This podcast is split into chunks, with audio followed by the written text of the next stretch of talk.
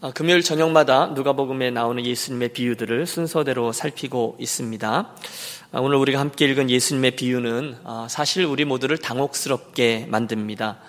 솔직히 이해가 잘 되지 않습니다. 여러분 읽으시면서 내용 파악을 다 하셨나요? 저는 읽을 때마다 아니 뭐 이런 경우가 다 있어라는 생각을 하곤 합니다. 아, 예수님이 해주신 얘기니까 무슨 뜻이 있으시겠지. 그러면서 빨리 몇 가지 교훈을 찾아내고는 빨리 그 다음으로 넘어가야 되겠다라는 생각이 드는 비유입니다. 학자들도 이 비유를 무척 골치 아파했습니다. 설교자들도 마찬가지입니다. 어, 저도 거의 이 비유를 가지고는 별로 설교를 해보지 않았어요. 왜냐하면 지금 이 청지기가 분명히 큰 잘못을 했거든요. 여러분들 이 비유 읽으시면서 고개를 갸우뚱 하셨을 때가 있을 거예요.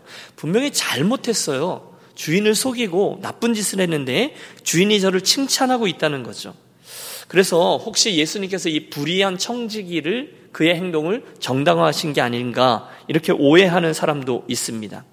자, 그렇다면 이 골치 아픈 이야기인데 그냥 대충 얘기하고 넘어가지 말고 오늘 우리 한번 돌직구로 승부를 해 보시죠. 여러분 과연 예수님이 무슨 의도로 이런 얘기를 해 주셨을까요? 이 밤 우리 이 불의한 청지기의 비유를 통해서 무엇을 배울 수 있을까요? 본문은 이렇게 시작되죠. 1절입니다. 아, 또한 제자들에게 이르시되 어떤 부자에게 잘 보세요. 청지기가 하나 있는데 그가 주인의 소유를 낭비한다라는 말이 그 주인에게 들린지라. 청지기 매니저가 하나 있었습니다. 그는 주인의 재산을 축내는 불의한 사람이었어요. 제대로 안 했어요. 어느 날 일을 알게 된 주인이 저를 꾸짖습니다. 자네 어찌 그럴 수 있는가? 내가 자네를 믿었는데 이게 다 드러난 이상 할 수 없네. 일을 그만두게나. 흔한 얘기죠. You are fired. 당신 해고야 통지를 내립니다. 잠시 정적이 흐르고 살 국리를 하던 이 청주기가 이렇게 말합니다. 3절. 주인이 내 직분을 빼앗으니 내가 무엇을 할까? 여러분 이 사람 되게 웃깁니다. 땅을 파자니 힘이 없고 빌어먹자니 부끄럽구나. 살 길이 막막하다는 거예요. 그건 뭐 자기 사정 아니겠어요? 그런데 이 친구가 음, 머리를 짜냅니다. 이렇게 하면 되겠다. 그리고 아무도 생각해 보지 못한 대단한 일 하나를 벌입니다. 5절 오늘 우리가 이미 읽었는데요. 주인에게 빚진 자를 일일이 불러다가 먼저 온 자에게 이르되 내가 내 주인에게 얼마를 빚졌느냐 말하되 기름 100마리니이다. 이르되 여기 이 증서를 가지고 빨리 앉아 50이라 쓰라 하고 여러분 이해가 되시죠? 또 다른 이에게 너는 얼마 빚졌냐? 밀 백석입니다. 야 여기 80이라고 써. 이렇게 진행한 겁니다. 빚진 자에게 저가 선심을 쓰는 거예요. 물론 주인은 아직 몰라요. 그리고 이 사람들도 그가 해고됐다는 걸 아직 몰라요. 그 상황에서 자기 마음대로 그 빚들을 막 탕감해주고 있는 거예요.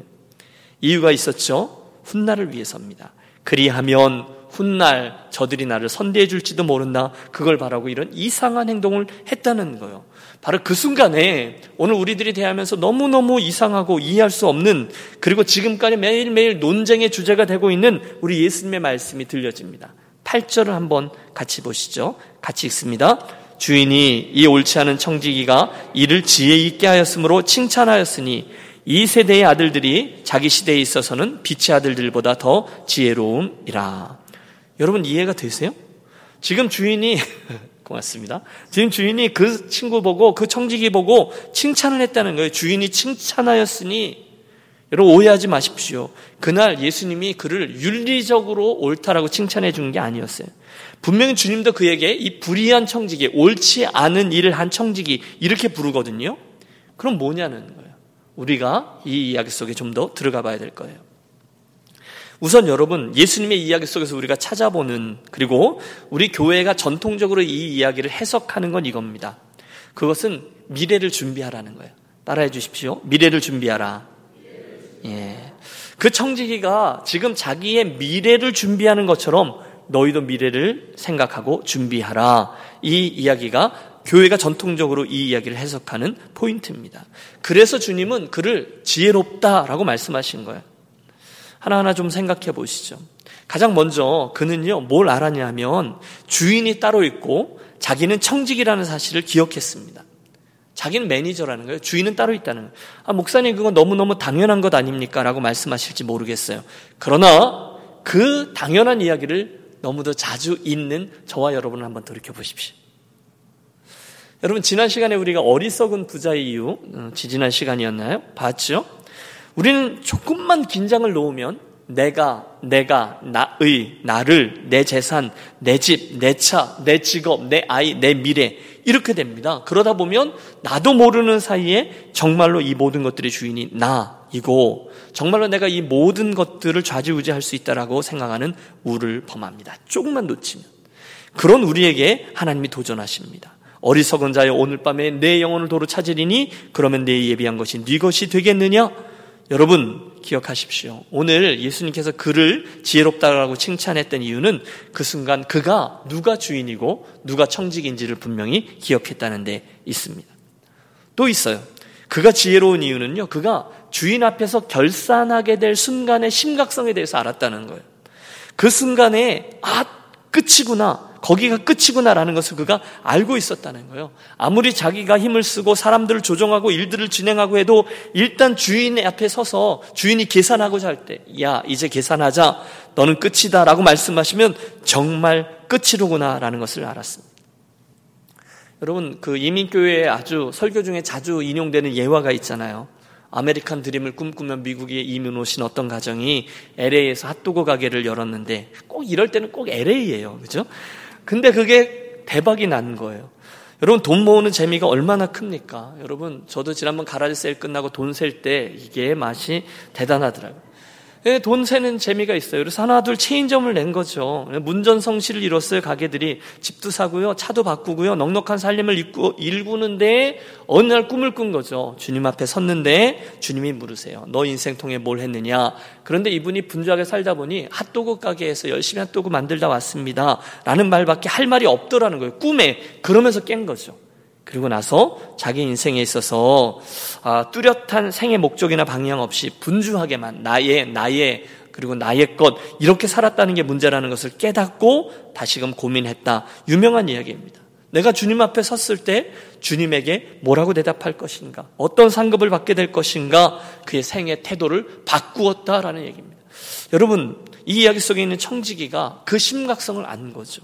앞으로 무슨 일이 생길지를 예상을 했어요. 그래서 얼른 아 어떻게 되겠다 준비를 서두릅니다. 그가 지혜롭다는 거예요. 바뀌어요. 빚진 자들은 사무적으로 아랫사람 대하듯이 여러분 왜 완장찬 사람이 아랫사람들 자기에게 이렇게 뭐야 아쉬운 사람들에게 막 하잖아요. 그동안은 그랬을 것 같아요. 그런데 이제는 아닙니다. 그들을 불러다 놓고 갑자기 막 잘해주는 거예요. 설상가상 그들의 빚을 삭감해 주는 거예요. 왜?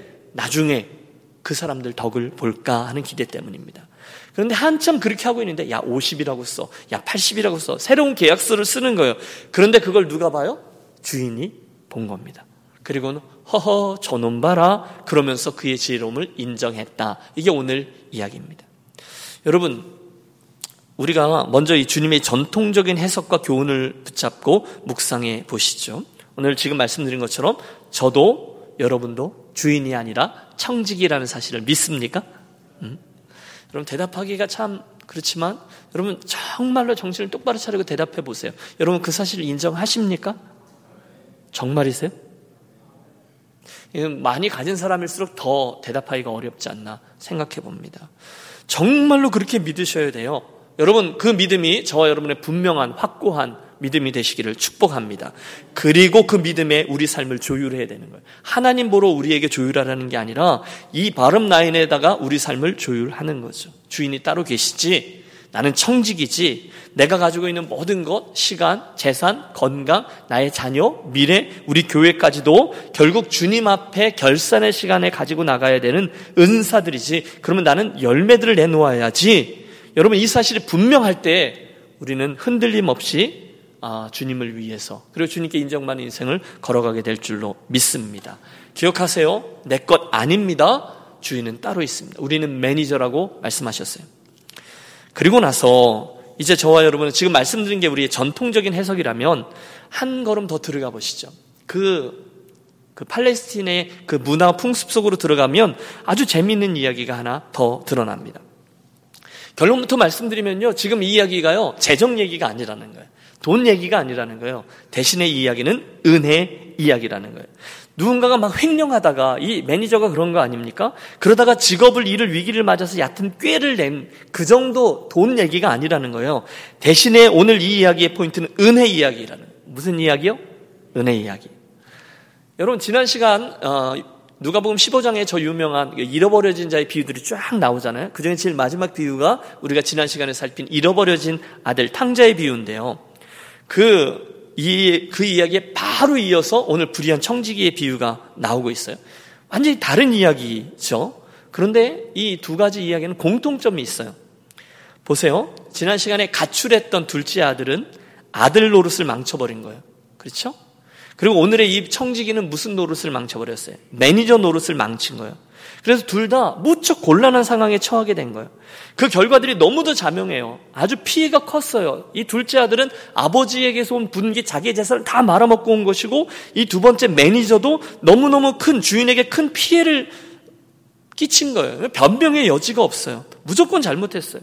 그래서 그들은 아버지가 되든 주인이 되든 그분의 처분에 자기들의 운명을 맡길 수밖에 없는 정말 이렇게 구석에 몰린 형편이 된 거예요. 그런데 놀랍게도 공통점은 뭐냐면 두 사람 모두 그 둘째 아들은 아버지에게 그리고 이 불의한 청지기에는 이 주인에게 정말로 놀라운 은혜를 경험하게 된다는 점이에요. 여러분 이게 공통점이에요. 둘째 아들은 아버지에게 왔는데 쫓겨나지 않고 받아들여졌어요. 이 불의한 청지기는 주인으로 인해서 감옥으로 던져지지 않고 허참 이렇게 넘어가게 되었어요. 여러분 우리가 왜 이 이야기들을 불편하게 여기죠? 이 당연히 벌을 받아야 되는데 벌을 받지 않는 거잖아요. Not fair잖아요. 아니 주인에게 손해를 끼친 이 청지기 거짓 계약서를 써서 막 빚을 줄여진 이 친구의 죄는 굉장히 분명해요. 당연히 벌을 받아야 돼요. 그 돌아온 아들도 아들이 아니라 일꾼의 하나로 치서서 이렇게 나오려고 그랬잖아요. 또 이 불의한 청지기도 이렇게 되는 게 아니라 감옥 속에 내던져야 되는 게 마땅하잖아요. 그런데 둘 다 비극의 주인공이 아니라 은혜의 주인공이 되더라는 거예요. 아버, 그 아들에게 돌아온 건 아버지의 송아지 잔치였어요. 그렇죠? 청지기에 돌아온 것은 주인의 칭찬이었어요. 우리는 그게 마음에 들지 않아요. 고개를 갸우뚱해요. 불편해요. 왜냐하면 우리는 다 이 스토리를 남의 이야기로 보기 때문에 그래요. 그런데 여기서 우리는 둘째 아들이라는 거예요. 여기서 우리는 이 불의한 청지기라는 거예요. 그런데 은혜로 받아들여졌다는 거죠. 시인과 농부라는 책이 있습니다. 그 저자가 케네스 베일리라는 분인데요. 이분이 그 베이루트에 있는 Near Eastern School of Theology 그래서 근동 신학교에 있는 신학교 교수인데요. 이분이 오랫동안 그쪽에 산 거예요. 중동의 레바논에 살았다가 이집트에 살았다가 시리아에 살았다가 이라크에 살았다가 이스라엘에 살았다가 팔레스틴에 살았다. 완전히 중동에만 살면서 그 사람들의 언어와 간섭을 깊게 연구한 신학자입니다. 그분의 연구에 의하면 오늘 이 예수님 이야기에 나오는 불의한 청지기는요, 토지 임대 관리인이래요. 그리고 여기 나오는 빚을 진 사람들은 소장농들이라는 거죠. 여러분 이해가 되시죠? 이야기가 진행돼요. 주인의 재정을 횡령했어요. 그게 드러났어요. 그때 청지기가요, 자기의 무죄를 주장하지 않습니다. 변명 한마디 않습니다. 대신에 침묵으로 자기의 죄를 인정하고 이제는 어떻게 할 것인가로 바로 씨름합니다. 그런데 잠깐이지만 이상한 일이 하나 벌어지죠. 물론 해고 통고를 받았어요. 그런데 바로 직접적으로 경찰한테 붙잡혀서 감옥으로 보내지지는 않았어요. 어째서일까요? 바로 여기에 이 이야기를 푸는 열쇠가 자리합니다.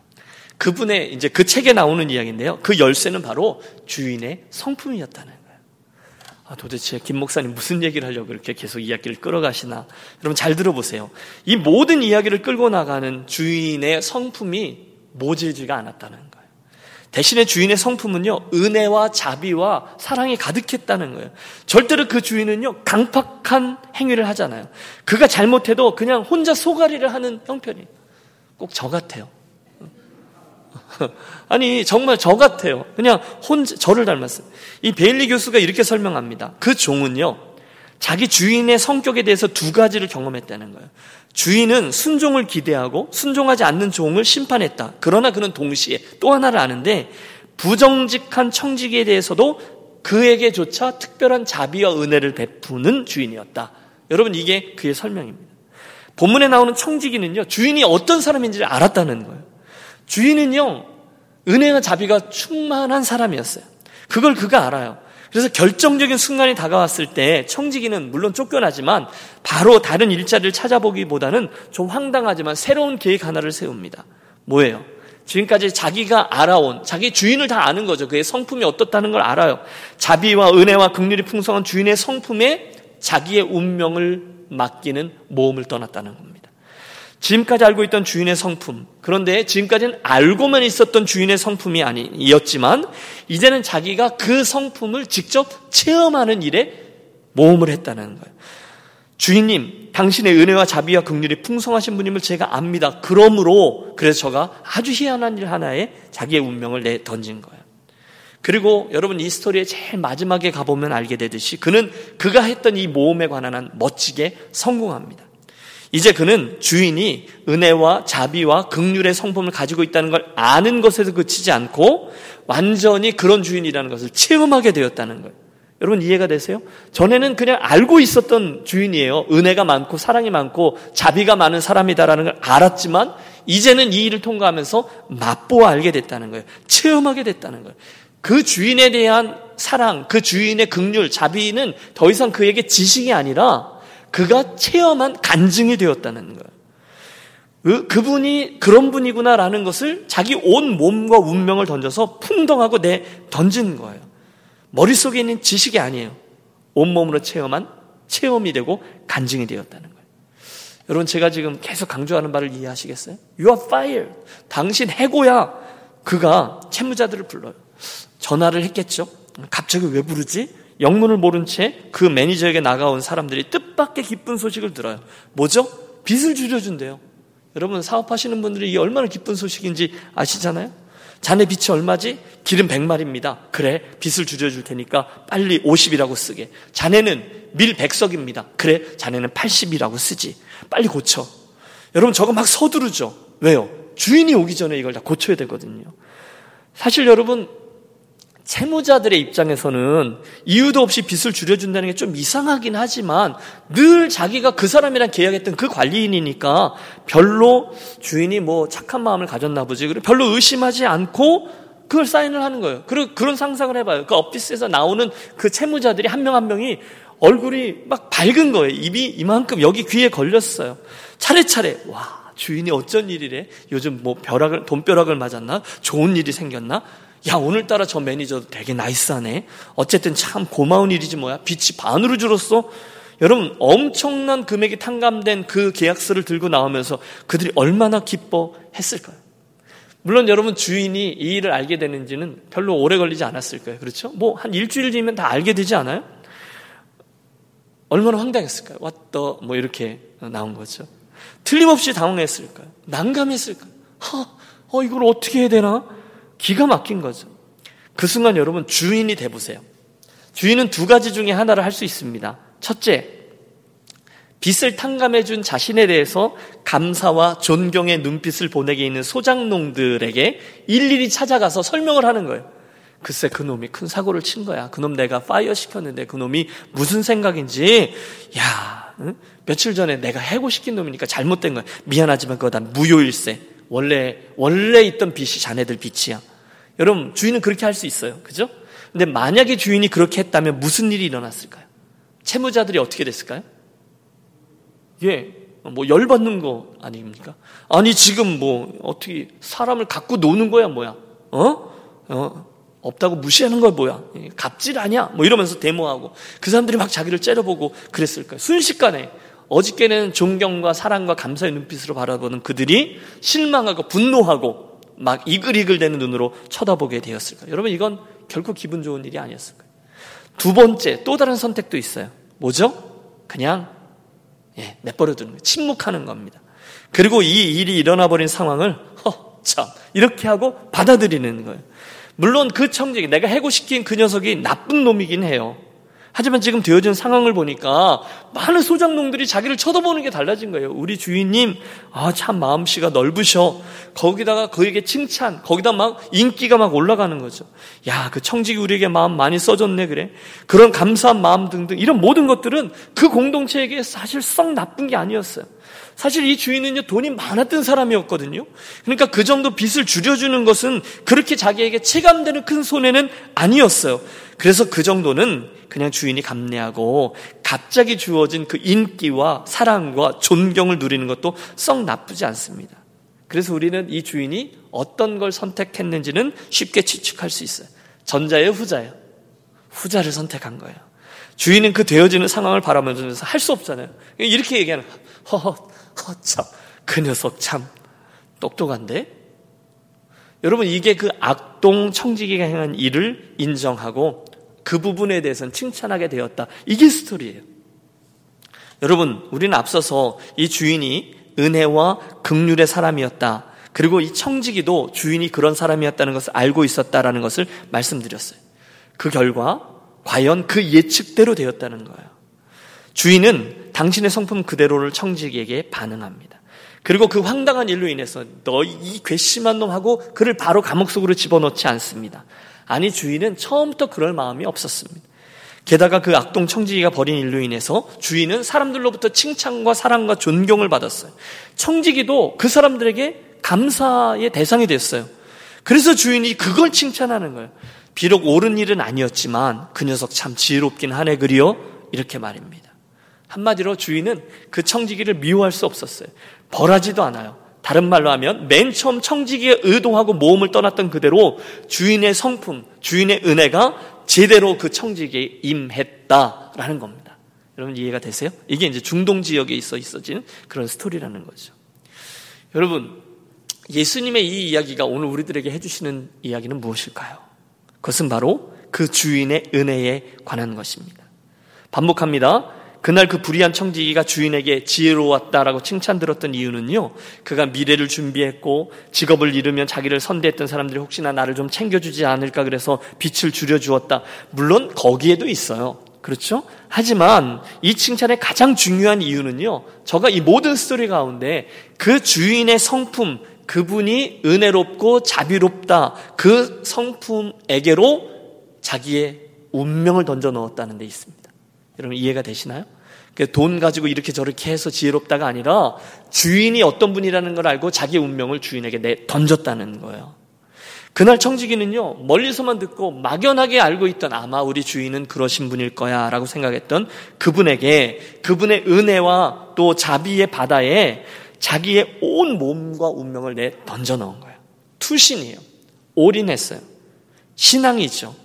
그리고 바로 그 순간에 과연 그런 주인의 사랑과 은혜에 그의 모든 잘못과 죄악과 또 부족한 부분들이 정말로 풍성하게 잠기게 되는 체험을 하게 되었던 거예요.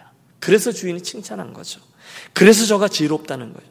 여러분 반복합니다. 지금 이 불의한 청지기의 비유는요, 재정에 대한 이야기가 아니에요. 주인이 그가 빚을 늘려줬다, 줄여줬다, 여기를 칭찬한 게 아니라 이것은 하나님의 은혜, 주인의 은혜에 관한 이야기라는 것입니다. 여러분 이해가 되세요? 이해가 되셔야 제가 이렇게 열심히 한 게. 예? 돈 얘기가 아니에요. 주인의 은혜에 이 청지기가 자기의 운명을 내 던졌다는 것입니다. 자, 이상의 이야기를 들으신 여러분, 그렇다면 이야기를 우리가 어떻게 받아야 되죠? 오늘 우리가 어떻게 적용해야 되겠습니까? 함께 따라해 주세요. 은혜는 받아 누리는 자들의 것입니다. 여러분, 우리는 모두 예수를 믿어요. 아멘? 예. 그런데 그 예수를 믿고 받아 누리는 은혜에 다양한 차원이 있다는 거예요. 여러분, 우리가 이 정도 차원의 은혜를 받아 누릴 수 있어요. 어떤 분들은 머리로 이해하는 거죠. 아, 우리가 그 은혜를 인하여 믿음으로 말미암아 구원을 얻었으니 아 하나님 그렇게 말씀하셨으니까 나는 은혜를 받은 거야. 머리로만 이해할 수 있어요. 그게 구원의 도식이지. 나는 예수를 믿으면 죄 용서받고 하나님의 백성이 되고 천국을 소유하고 영생을 얻게 되었다라고 말씀하셨지. 맞아요. 그런데 여러분 우리가 그것을 단순히 지적으로 동의하고 머릿속으로 암기하는 것에서 나는 그것을 믿습니다라고 말하고 그 정도로는 있지만 그 은혜를 정말로 누리지는 못할 수 있다는 거예요. 하나님 알아요. 그런데 하나님을 여전히 저 멀리 계신 훈장 선생님처럼 믿으며 걸어갈 수 있는 그런 분이 있을 수 있어요. 나는 예수를 믿어요. 그래서 그때는 예수님이 나를 믿는다는 것 때문에 나를 기뻐하시고 기특하게 여기셔서 나를 용서해 주시지만 혹시나 내가 이렇게 살다가 잘못 걸리면 한번 된통 내가 한번 혼은 나고야 말 거야 라고 생각하면서 혹시나 걸리지 않으려고 혹시나 어? 그분에게 살얼음 걷듯이 그렇게 예수 믿으면서 걸어가는 수준도 있을 수 있다는 거예요. 사랑하는 여러분, 복음이 무엇입니까? 우리가 예수를 믿어서 결국 무엇을 하자는 것입니까? 그래서 우리가 날마다 예수를 잘 믿어서 우리들의 인격을 수양해서 고매한 인격을 갖추고 다른 사람들이 와 하고 바라보는 그런 사람이 되는 게 우리들 예수 믿는 일의 목적일까요? 여러분, 사람들로 결국 인정받고 존경받고 그 정도일까요? 아니에요. 여러분, 그것들이 우리의 예수 믿는 일의 전부라면 우리는 예수 믿는 일에 대해서 아무것도 모르는 사람일 겁니다. 오늘 우리가 이 청지기의 비유, 특별히 불의한 청지기의 비유에서 배우는 게 있는데 무엇이냐면 은혜라는 거예요. 그 은혜에 우리 몸을 던져놓는 방법에 대해서 배우는 거예요. 그리고 실제로 그렇게 하는 거예요. 제가 어, 저희 어, 제가 어린 시절에 저희 아버님이 그때 담배를 피우셨는데요. 그 아버님이 아끼시던 요만한 크리스탈로 된 그 당시는 결코 흔하지 않은 크리스탈로 된 잿더리가 어, 있었어요. 근데 거기에 성냥개비들을 쌓아놓고 이렇게 방 안에서 불을 붙이는 장난이 그렇게 재밌는 거예요. 그러다 성냥개비를 이렇게 몇 개 쌓아놓고 불을 붙이면 화르륵 타고 화약 냄새도 좋고요. 근데 그걸 이렇게 하다가 이게 좀 도를 넘었는지 갑자기 이게 정말로 쩍 하고 갈라졌어요. 쩍 하고. 어린 마음에 심판의 날이 온 거예요. 이젠 난 죽었다. 이렇게 된 거예요. 그래갖고 나도 모르게 어디서 그런 순발력이 생겼는지 나도 모르게 그걸 어딘가에 숨겨놓았어요. 초등학교 때인데 어디다 숨겨놨는지 모르지만 잘 숨긴다고 숨겼어요. 그 순간만 넘기면 될 거라고 생각하고. 그런데 여러분 생각해보세요. 초등학교 아이가 숨겨봤자 그걸 어디다 숨기겠어요. 곧 그게 어머니에게서 발견되고 저는 내 인생은 여기서 끝이야. 어? 지구의 종말이 다가온 듯한 정말 거친 숨을 내쉬면서 아버지의 불벼락을 기다립니다. 그런데 이상하게도 아무런 일도 일어나지 않았어요. 저는 심하게 매를 맞던지 호통을 들을 만한 상황이었는데 웬일인지 아버지는 저를 혼내지 않으시고 유야무와 그냥 그것들을 넘어가 주셨어요. 아마 뭐 음, 어린아이가 뭐 그럴 수도 있지 뭐 그렇고 넘어가신 것 같아요. 근데 저는요 그 몇 시간 동안 그게 발견되는 때까지 그 몇 시간 동안 이미 스스로 만든 지옥에서 충분히 벌을 받았어요. 하지만 아버지가 저를 용서하시고 그냥 넘어가 주는 순간에 이 놀라운 신학적인 주제를 깨닫게 된 거예요. 은혜가 이런 것이구나. 마땅히 저에게 임해야 될 진노가 있어요. 그렇죠. 그런데 그걸 우리 아버지가 넘어가 주신 거예요. 이 청지 같으면 마땅히 감옥으로 내동댕이 쳤어져야 될 그 운명인데 순간 주인이 용납해주고 칭찬해주는 운명으로 바뀌게 된 거예요. 뭐죠? 이게 은혜라는 거예요. 너희가 그 은혜를 인하여 믿음으로 말미암아 구원을 받았으니 이것이 너희에게서 난 것이 아니요 하나님의 선물이라. 우리가 받은 은혜라는 거예요. 그리고 그 은혜에 우리 자신을 내 던지는 것이 필요하다는 거죠.